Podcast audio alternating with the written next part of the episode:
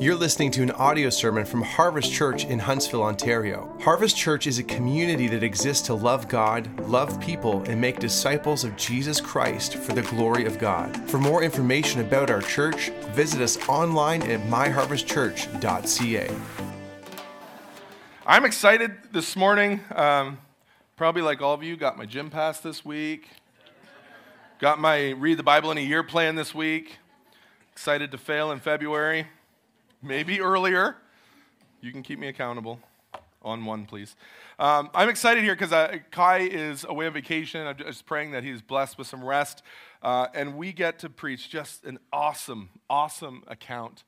Uh, I think you're going to love it if you haven't heard this one. This is an exciting one to be a part of. If you weren't here last week, Jesse was here and he was preaching on John 8. And I'm going to back up just for a second because Kai gave me 41 verses to preach through this morning. That's, that's a titch much, but we're going to get through it because it is an incredible story worth looking at. But just to go backwards a little bit, in, in, um, in 8, Jesus is in the synagogue and he's having these conversations, but he's made a very bold, clear statement that he is God. Jesus is saying without any questions, he uses the terms I am. He says, Truly, truly, before Abraham was, I am. This is a bold proclamation that Jesus is God. It goes back to Exodus 3:14 where God uses the same name I am and Jesus is applying it to himself. Pharisees aren't loving that. Not a big fan. If you don't know what Pharisees are, they're the religious leaders, the, the Jewish religious leaders of the time, and they're a little bit ticked off, so they pick up stones ready to execute Jesus, and Jesus goes and hides himself and makes his way out of there. That's where we're at when we come up to chapter 9. Let's just pray as we enter into chapter 9 that God would give us insight. God, I pray that those here that don't know you, that they would hear the compassion that you have.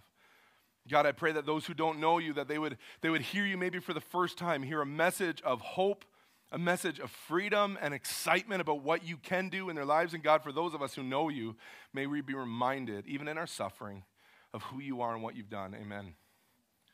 John chapter 9. Crack it open. And if you don't have a Bible, there's one in the chair in front of you. Uh, and if there's not, ask your neighbor. There's probably one down the way a little bit. We'd love you to open it. You're welcome to highlight it. There's pens there that'll help you out.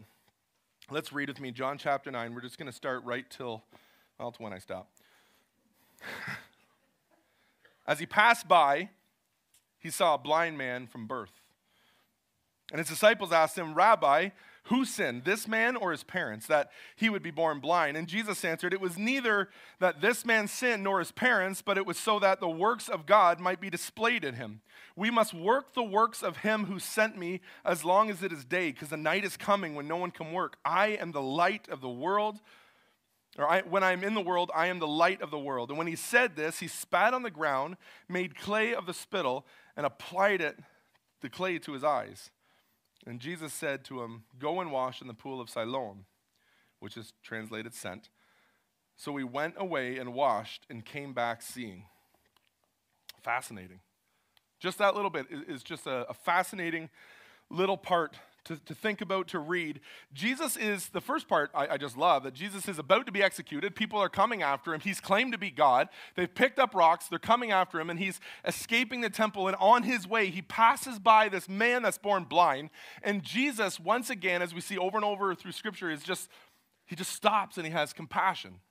This is something, in fact, I was, I was talking to Pastor Jeremy about it this week. He said, You see this theme throughout through the book of John and through other parts of scripture where Jesus, he has these, these missions, he's on way, or there's a crazy amount of people around him, and you see him like stop and look at Lazarus, or you see hordes of people and he meets Bartimaeus. There's always this scene where Jesus stops and he sees the broken and the needy and the sad and the downtrodden, and he just stops and pauses to, to have compassion on these people. Jesus and his disciples, they come across this man who was probably fairly well known. It sounds like he's on the outside of the temple and he's fairly well known because even the disciples know that he's been born blind because they ask this question about his disability. And it, it seems to be a common question with the Jewish population who sinned? I feel like that is a crazy rude question. Like, imagine you came in here with Sula, she's got a broken foot, and I was like, oh, who sinned? What'd you do this week? It's just like remarkably rude. He's sitting there, the disciples are with Jesus, and it's like they don't, okay, we know for a fact that this guy's blind because of sin. Like that's their opinion, right? It's factual to them. It's not if somebody had sinned. Like, Jesus, was this because of sin? No, it's, oh, who sinned? Was it him or his parents? And if you, you think about the question, it's even weirder because they're asking if it was possibly him that sinned and he was born blind.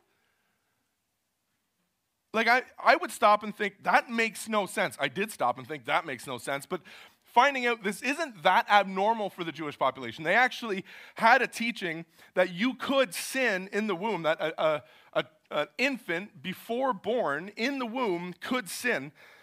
This concept, it was taught by Jewish leaders. It comes from the story, the account of Jacob and Esau, where Jacob is reaching for the heel. I don't mean to laugh, but they considered this wrestling in the womb, and they considered that sin. So this was an example to them that, oh, because of what happened here, you can sin in the womb, and as a result, God could, as a result, disable people because they're grabbing each other's heels in the womb. That's what Jewish tradition taught. So this, this question wasn't that far off. It wasn't really strange. For us, it is, and I'll, just for clarity before we move on, it's not a biblical thing. We don't believe that. Um, but Jesus responds with this, and you can follow along in the word. It says, It wasn't this man that sinned or it wasn't that his parents have sinned. Meaning it's his, his blindness is not the cause of his sin. And even better, it's not discipline that's the purpose of his blindness.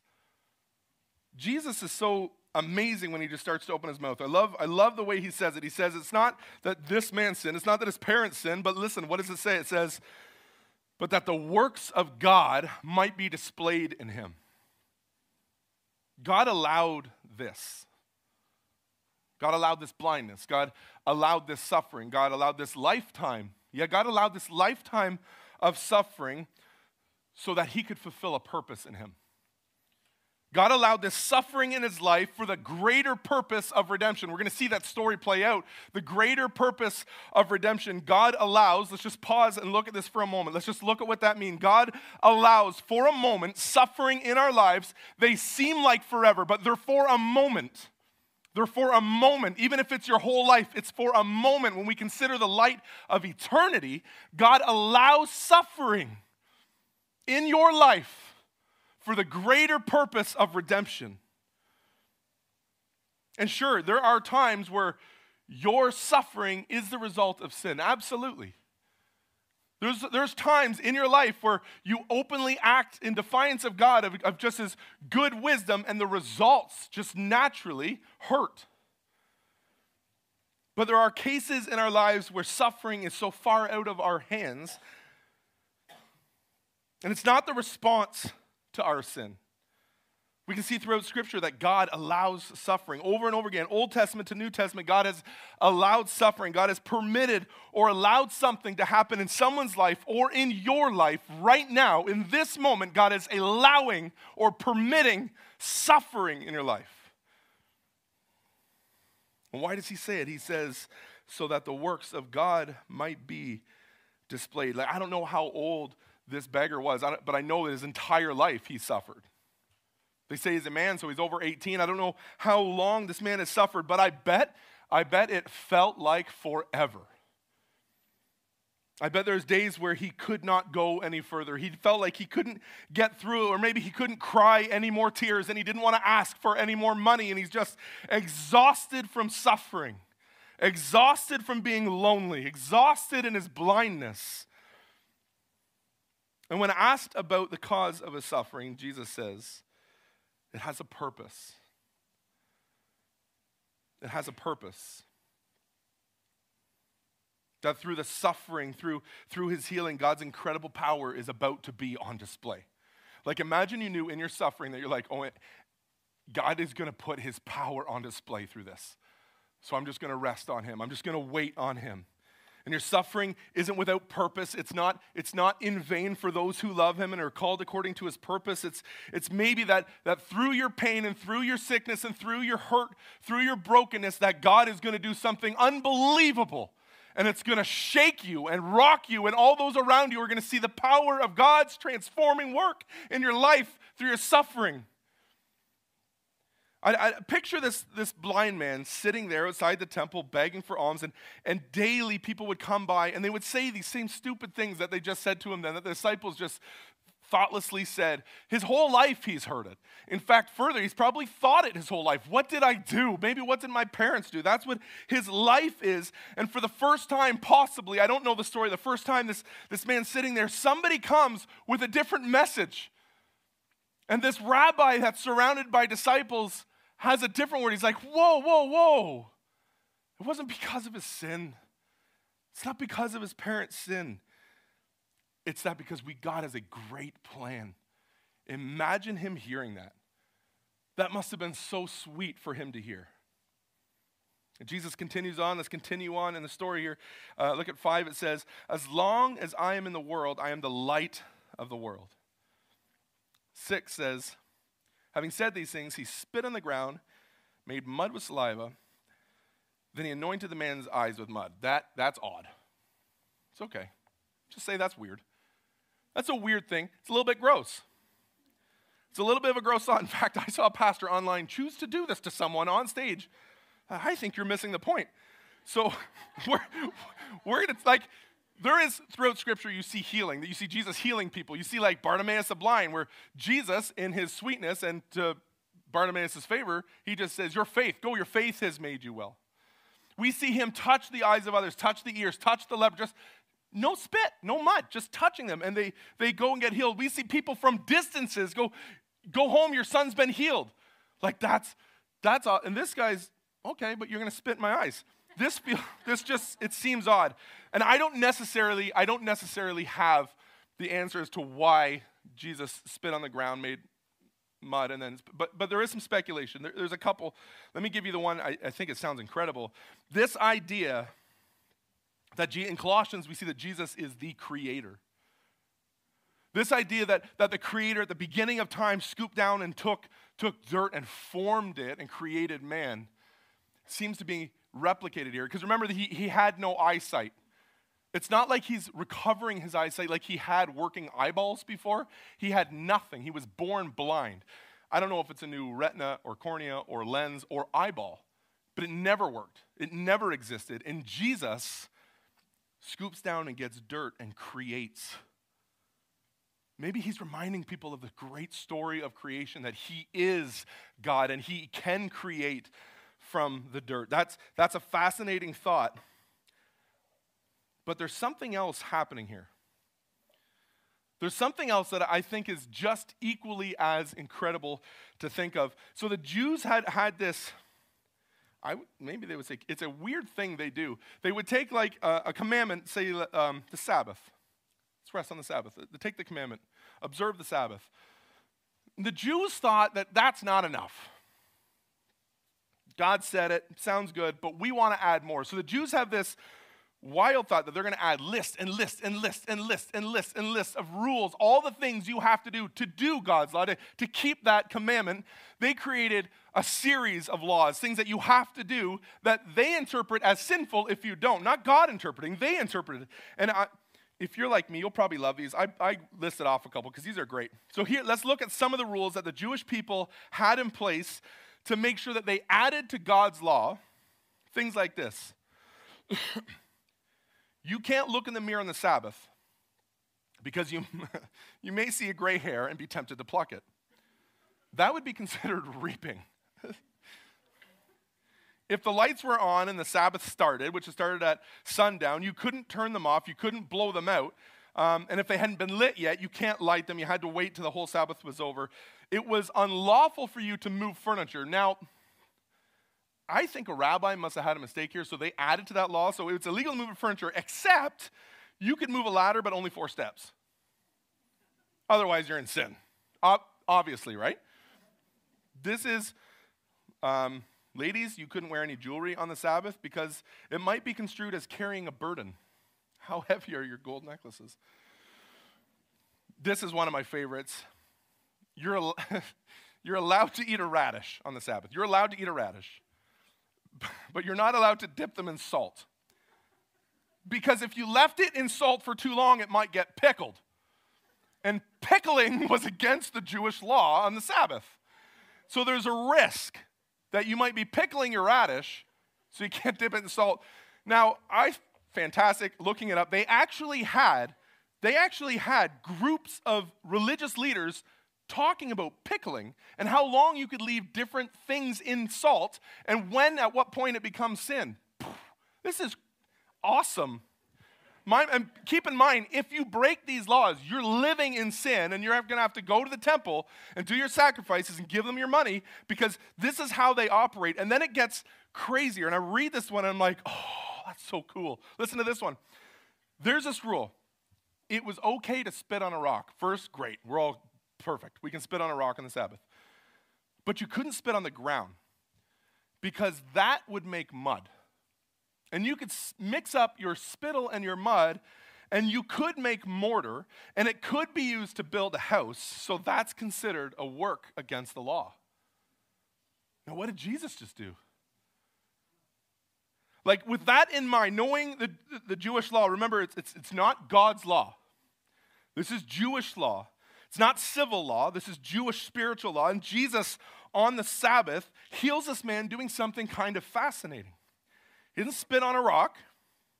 He intentionally, as Jesus does everything intentionally, spits in the mud and he mixes it up. And the word is very specific, isn't it? He says he spits in the mud and he mixes it up. And he uses that to build, to create, to restore. He used that mortar to build, create, and restore eyesight on the Sabbath, right in front of everybody, right after he claims to be God. On the Sabbath, he does something very specifically that is against their law. And you'll, you'll see they note that later. This is kind of awesome. It feels like Jesus it maybe, and maybe I'm reading into it, feels like he's calling out false religion, he's calling out hypocrisy, he's calling out the abuse of spiritual law. It feels like a bit of a holy rebellion. Like, I'm going to show you what the law is. I created it.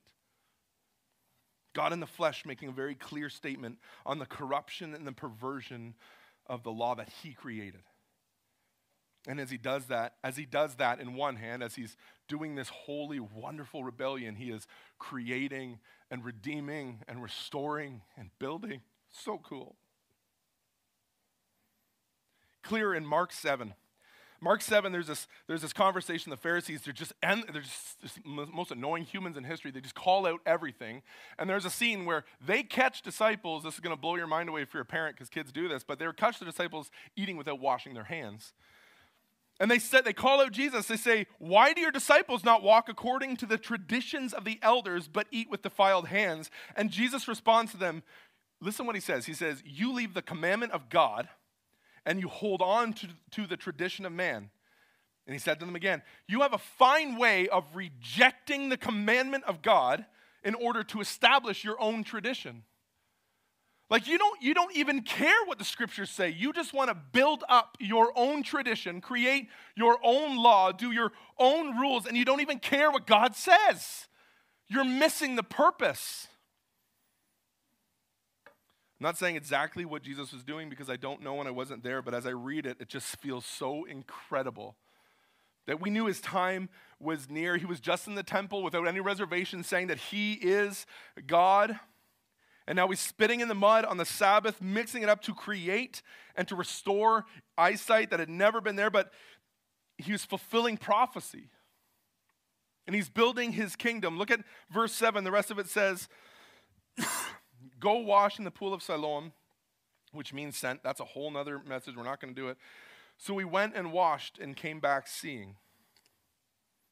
So we went and washed and he came back seeing. You could end we're not going to. We're, we could end that message. That is a sweet story. Like that account of this man born blind. This is a, take a big breath, take a, grab a drink if you have to grab a drink. I'm going to do that. We're going to get into the second part of this story.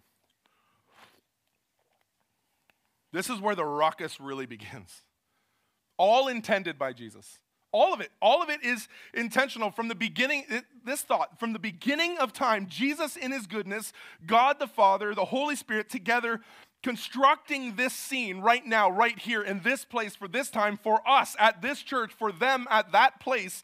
Jesus constructed this time, put it together with intentionality. He, he wanted this man to live a life of suffering. Yes, you heard me. God allowed this man to live a life of suffering so his plan could be fulfilled, so redemption could come, so we could see and witness healing in a way that no one had ever seen before.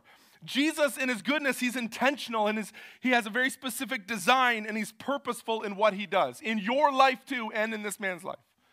Purposeful, intentional in what you're going through. Look at verse 8. It's like this really cool conversation here. We'll read it like that.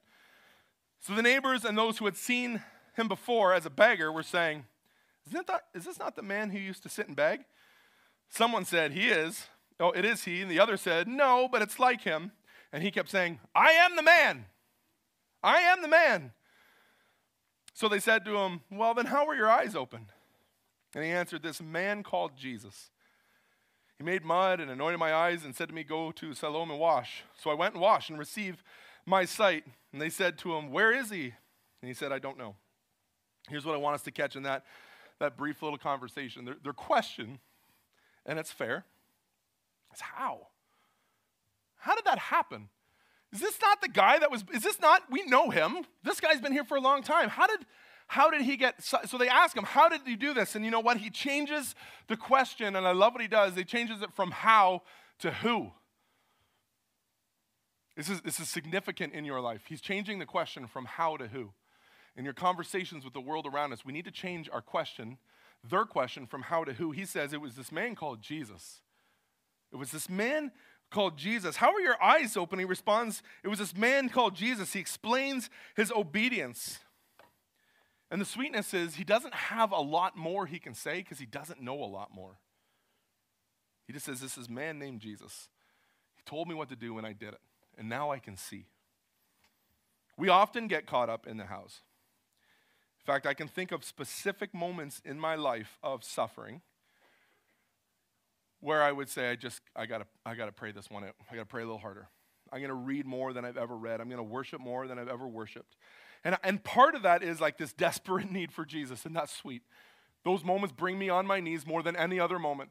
The other part of it is me trying to earn or justify to get Jesus' healing.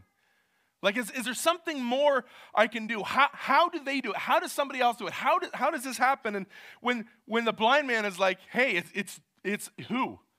It's just Jesus. There's nothing a blind man did that was sitting. There's nothing he did. It's, it's the who. It was just Jesus. I love that song. Like, just give me Jesus. Just give me Jesus. I, you, you can have all the world. I, I just want Jesus who's going to restore and redeem. They didn't love this. They didn't really accept it. Look at 13 with me. It says, They brought to the Pharisees. So they didn't like it. So they take this guy to the religious leaders. That's trouble. They brought to the Pharisees the man who had been formerly blind. Now it was the Sabbath day, and Jesus made mud and opened his eyes. So the Pharisees asked again, How had he received his sight? And he said to them, He put mud on my eyes. I washed, and I see. Some of the Pharisees says, This man is not from God, for he does not keep the Sabbath. Remember, that's their law. They think he doesn't keep the Sabbath because he made mud. But others said, well, how can, a, how can a man who's a sinner do such signs? So there was a division amongst them. So they again said to the blind man, What do you say about him, since he has opened your eyes? And he said, He's a prophet. You can kind of see this, this blind man's faith grow. The first time he's asked, it was a man named Jesus. The second time he's asked, he's a prophet. And we get to watch as his interactions grow here, you get to watch him grow in his faith. There's a man called Jesus. Now he's a prophet. It's not going well for the Pharisees. They're not enjoying the conversation. They continue to investigate. Let's look at 18. It says the Jews did not believe that he had been blind and received his sight until they called the parents of the man who received his sight. And they asked him, Is this your son, who you say was born blind? Then how does he now see? His parents his parents answered, We know that this is our son, and that he was born blind. But how he sees, we do not know, nor do we know who opened his eyes. Ask him. He's of age, he's going to speak for himself. I love the next part. It's put in parentheses, and it's just giving us a little insight to why they would have said that. Parentheses, verse 22. His parents said that because they feared the Jews, for the Jews had already agreed that if someone should confess Jesus to be the Christ, he was put out of the synagogue. Therefore, his parents said, He is of age, ask him. This is, this is not an easy position for one of these parents to be in. It's not an easy position. This is not like, I think some of you would like it if we kicked you out of the church, then you wouldn't feel obligated to come. This is not the same scene of being kicked out of this church. This is a very different situation. This is full, deep, spiritual, and social excommunication. If you are kicked out of the synagogue, that means you can't do the repentance portion. You can't, you can't go to the church. You can't be part of the social connection. You can't be involved in the Jewish social life at all. You are excommunicated. You have nothing. You are removed. Your friends and family won't talk to you. You are excommunicated. That is devastation for these, these two. So these folks give the best answer they can. Listen, it is my son. He was born blind. I don't know who healed him. Ask him, he's of age. Kind of putting a lot on, on their son, but he was of age. 24 says So for the second time, they called the man who had been blind and said to him, Give glory to God. We know that this man is a sinner. Give glory to God. What, that's an actual expression that, that Jewish leaders would, would use often. Give glory to God. And it just means speak the truth now. Speak the truth now. It means give glory to God and speak the truth. They shortened it just to the first part. Give glory to God and speak the truth. But it's actually doing something else here. Remember in 8, Jesus was very clear who he is. He's made a very specific statement about Jesus being God, his divine connection with God the Father. He's made it very clear. And the, the Jews here are saying, give glory to God, admit he's a sinner. They're trying to divide the line that Jesus has just united. Jesus is saying, I'm God, and they're saying, hey, hold on here. Give glory to God and acknowledge that he's a sinner. This, is, this part of the story is so awesome for us.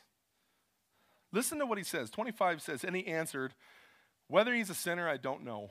One thing I do know that though I was blind, now I see. We, we use the word witnessing a lot. You have to witness. You should, I don't know, I grew up in like the 80s, 90s area, like go street witnessing. This idea of witnessing is, is, is kind of blown out of proportion, and we kind of get scared and, and intimidated by witnessing. The, the idea is this to be an eyewitness of what Jesus has done in your life. So let's just remove some of the complexities out of the definition of the term. Witnessing is to be an eyewitness to what Jesus has done in your life. And he does this so well because he's like, hey, hold the boat here, guys. I don't know whether or not he's a sinner. That's not the conversation I'm going to have. I want to tell you, I don't know if he's a sinner or not. Here's what I do know I was blind and now I see. What are you going to do with that information? Like, there's so much simplicity here. He's like, I can't answer all your questions. I can't have a theological debate with you. I can't argue against the Torah with you. I can't have all these discussions with you and know that I'm going to win. But what I can do is say what God has done in my life. And I'm just going to speak it boldly and confidently in the synagogue with a bunch of people that already hate me. I can't tell you if he's a sinner or not. One thing I do know is that I was blind and now I see. How intimidated, let's, just move this into our life for a second. How intimidating is it to try to witness to somebody that is aggressive? It's exhausting. Maybe most of us just don't want to do it. Maybe he doesn't want to do it. He's in a room full of them. It's like sitting in a chair with like 12 Richard Dawkins being all super mad at you because you believe in God. But there's this bizarre boldness because this man was just healed from death to life, from blindness to sight. So he has this particular boldness about him. I, I'm not going to answer all your questions. What I can say is that I was blind and now I see. What if we could start telling people about the stuff that God has done in our lives the exact same way? What if we, we put aside the, the desire to think that we have to win the conversation that we have to beat them at their own game, that we have to be smarter or more intelligent. What if we are like, okay, we can't do that. I can't do that. But what I can do is talk about all the good things that God has done in my life. Like the song we sang, All my life, you've been faithful. What if we just spoke of that as a church? Like in our, in our town, what if our service just went out and we are just like, I can't argue all the things you want me to argue, but I can speak of the goodness of God in my life? Amen. It doesn't end here. None of the Pharisees just started bowing to Jesus at a response of what he said. We don't see any, any evidence of that here. Look at 26. It says, And they said to him, What did he do to you? How did he open? Like they're relentless. They just keep saying the same thing. What did he do to you? How did he open your eyes? And he answered them, terrific. He answered them and saying, I've told you already. You wouldn't listen. Why do you want to hear it again? Do you also want to become disciples? like, maybe I'm reading into it, but that is awesome sarcasm. If you're a person that doesn't love sarcasm, oh well, because that was awesome. It's just like, it's just so it's he's being grilled and challenged he's being mocked and belittled the cost of him speaking openly is going to expel him from a social community he, he'll probably be excommunicated but i don't think he cares because he's been sitting in the ground outside of the synagogue for so long without any sight and, and I, he just has this incredible focus on what jesus just did and he's just not swayed by the garbage around him that won't stop like, imagine if we were that focused on what God does in our life. You don't want to hear it, guys. Why do you want me to say it again? Do you want to become disciples? I also love that this is the first time he acknowledges this is the, the step of his faith. He's grown. Now he's a disciple. That's why I use the word also. I'm, I'm a disciple of Jesus now. Like, what a, a sweet little thing to add in there. You know what? There's a man called Jesus. Now I see him as a prophet, and now I'm one of his disciples. Do you guys want to join? Look at their response. Verse 28 and they reviled him. They reviled him. They hate him. I don't really know what he's done. He was born blind and he sat. A rabbi he didn't know came by and restored his eyeballs so he could see. And they hate him because of it. Wow. They revile him. They, they hate him. And I, I think by the way I'm hearing him talk, he's like, oh, well. Oh, well. None of you ever did anything. None of you ever built me up, encouraged me. None of you ever gave me eyesight. None of you ever changed my life or gave me hope. But this man named Jesus, this prophet, came along and he just opened my eyes and now I see. So, oh, well. Revile me. Hate me.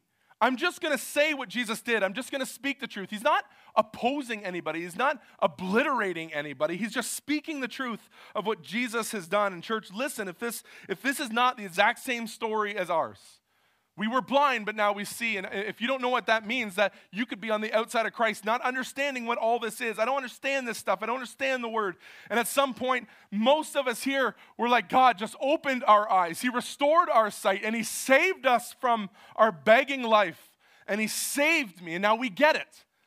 And we know the cost of preaching Jesus, we know the cost of speaking truth is that they're going to revile us. Why? I don't know. They're going to hate us for, for saying that Jesus restored and redeemed and, and gave me life when I had nothing else.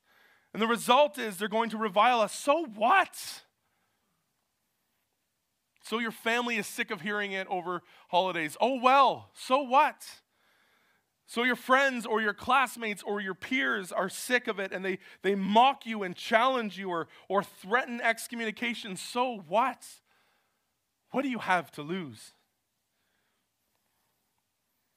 And they reviled him. Look at 28. And they reviled him, saying, You are his disciple, but we're disciples of Moses. We know that God has spoken to Moses, but as for this man, we do not know where he comes from. The response just, this, this account is awesome. The response just get better. 30 says, the man answered, Why? This is an amazing thing. You don't know where he comes from, yet he opened my eyes. He starts to use their words against them. This is amazing. You just said you don't know where he comes from, yet he opened my eyes. He does his best here in the next little the next little bit here. He does his best to just lay out some basic logic that they could follow along. He uses their words, their understanding to follow along. Listen what he says, 31. He says a few points. 1, we know that God does not listen to sinners. 2, but if anyone is a worshiper of God and does his will, then God listens to him. 3, never since the world began has it ever been heard that anyone opened the eyes of a man born blind and four, if this man were not from God, he could do nothing. Their logic, their words, their, that's what they believe. Just lays it out. Like, that is awesome defense of the gospel right there. I love this conversation. He, he's just, his response is on point. It's simple, it's precise. Jesus healed me. That's all I know. And let's use your words against you. And he lays it out. Flawless argument. And they are like schoolyard bullies. Their response is so childish and funny that it's incredible to read. Don't read ahead if you do. you can. 34. He says, They answered him, Well, you were born in utter sin, and you would teach us? They've got nothing. They have nothing to respond to his list, his, his very logical list. They, he, he draws it out. And then they said, Well, you were born in utter sin, and you're going to teach us? And then they cast him out. They have nothing. And they cast him out, expelled, mocked, rejected, belittled. And all because this man is just sitting there blind. And we got to catch that as well, folks. There is nothing he did to earn Jesus' favor here, right? Read that over and over again. There's nothing, this, there's nothing you can do to earn the favor of Jesus. There's nothing. He didn't, there's no amount of righteousness. In fact, probably the opposite to that culture. He was a sinful man or his family was sinful. There's no amount of righteousness that he did to make Jesus come over. Jesus, in it, listen, in his goodness and his grace, about to be stoned, running out of the temple, and his compassion for us stops, and he opens the eyes of the blind. He does the good work. Maybe this morning your eyes have been opened from the blindness of life. And maybe you're hearing God's word for the first time with clarity and you're thinking, I want to know more about this Jesus. This Jesus who, who made mud and healed my eyes. This, this man who appears to be a prophet. This man that I want to become a disciple of now. And they revile him because of it. Remember that movie, You Can't Handle the Truth? That's what I feel like they're going through. You can't handle the truth. Look at 35. Oh man, Jesus is so good. It says, Jesus heard that they had cast him out and, have, and having found him. Jesus hears this man is expelled, rejected, isolated, mocked, belittled, and Jesus pursues him again. Jesus hears he's been cast out, and having found him, he says, Do you believe in the Son of Man? Folks, this morning the question is applied to you. Do you believe that Jesus is the Son of Man? Son of Man, a term from the Old Testament meant to say the Son of God. And he answered, Who is he, sir, that I might believe in him? And Jesus said, You have seen him, and it is he who is speaking to you. It is me. I am God. Do you believe in me? And he says, Lord, I believe. And he just worshiped him. So many of us know that story in our life.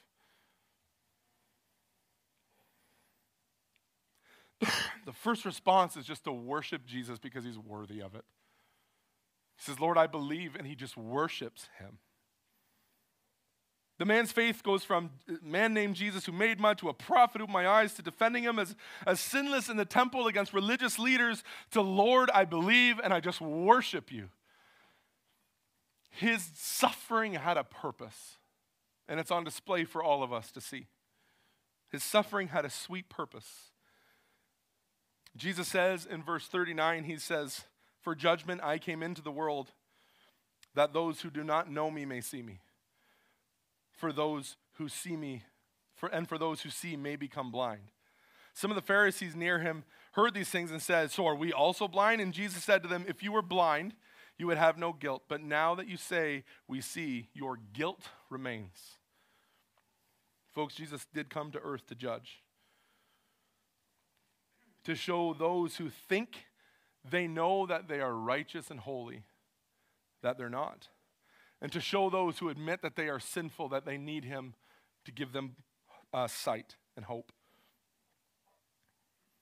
Pharisees didn't even know how blind they were. In fact, they missed a very obvious prophecy from Isaiah. In Isaiah 35, 5 to 6, it says, Then the eyes of the blind shall be opened, and the ears of the deaf shall be unstopped, and the lame, uh, the lame man shall leap as a hart, and the tongue of the dumb shall be set free. I'm going to ask the worship team to come up. One of our prayers could be Jesus, give us eyes to see and ears to hear.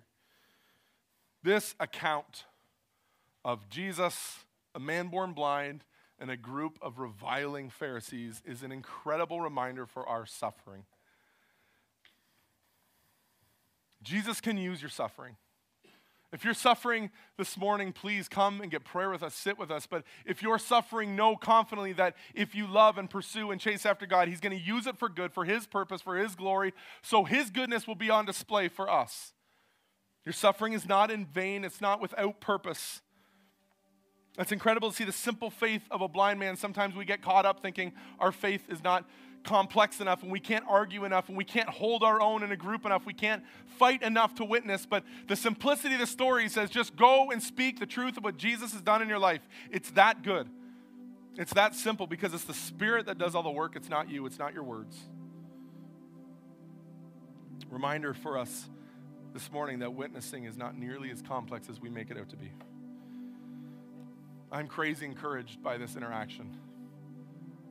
I'm so overwhelmed to see how Jesus pursues and heals and then pursues again and pursues again and pursues again all throughout Scripture, knowing that He is pursuing you right now. There's a good chance He's pursuing you right now you don't know Jesus and you haven't committed your life to Jesus and you don't have a clue what that means and why I would say it, but you know there's something and your heart is being stirred and it feels like someone is whispering to you and you don't know how to control it, and you don't have any authority over it, and you don't know what to do with it, please don't leave this place without knowing who Jesus is confidently. Then make that decision. Because if you know who He is, you will pursue Him and He will love you and He will cherish you and He will restore you and He will heal you and He will save you. And there's no greater thing just give me Jesus. Just give me Jesus. You can have all this world, but just give me Jesus. Church, can you stand? Let's sing that. Just give me Jesus.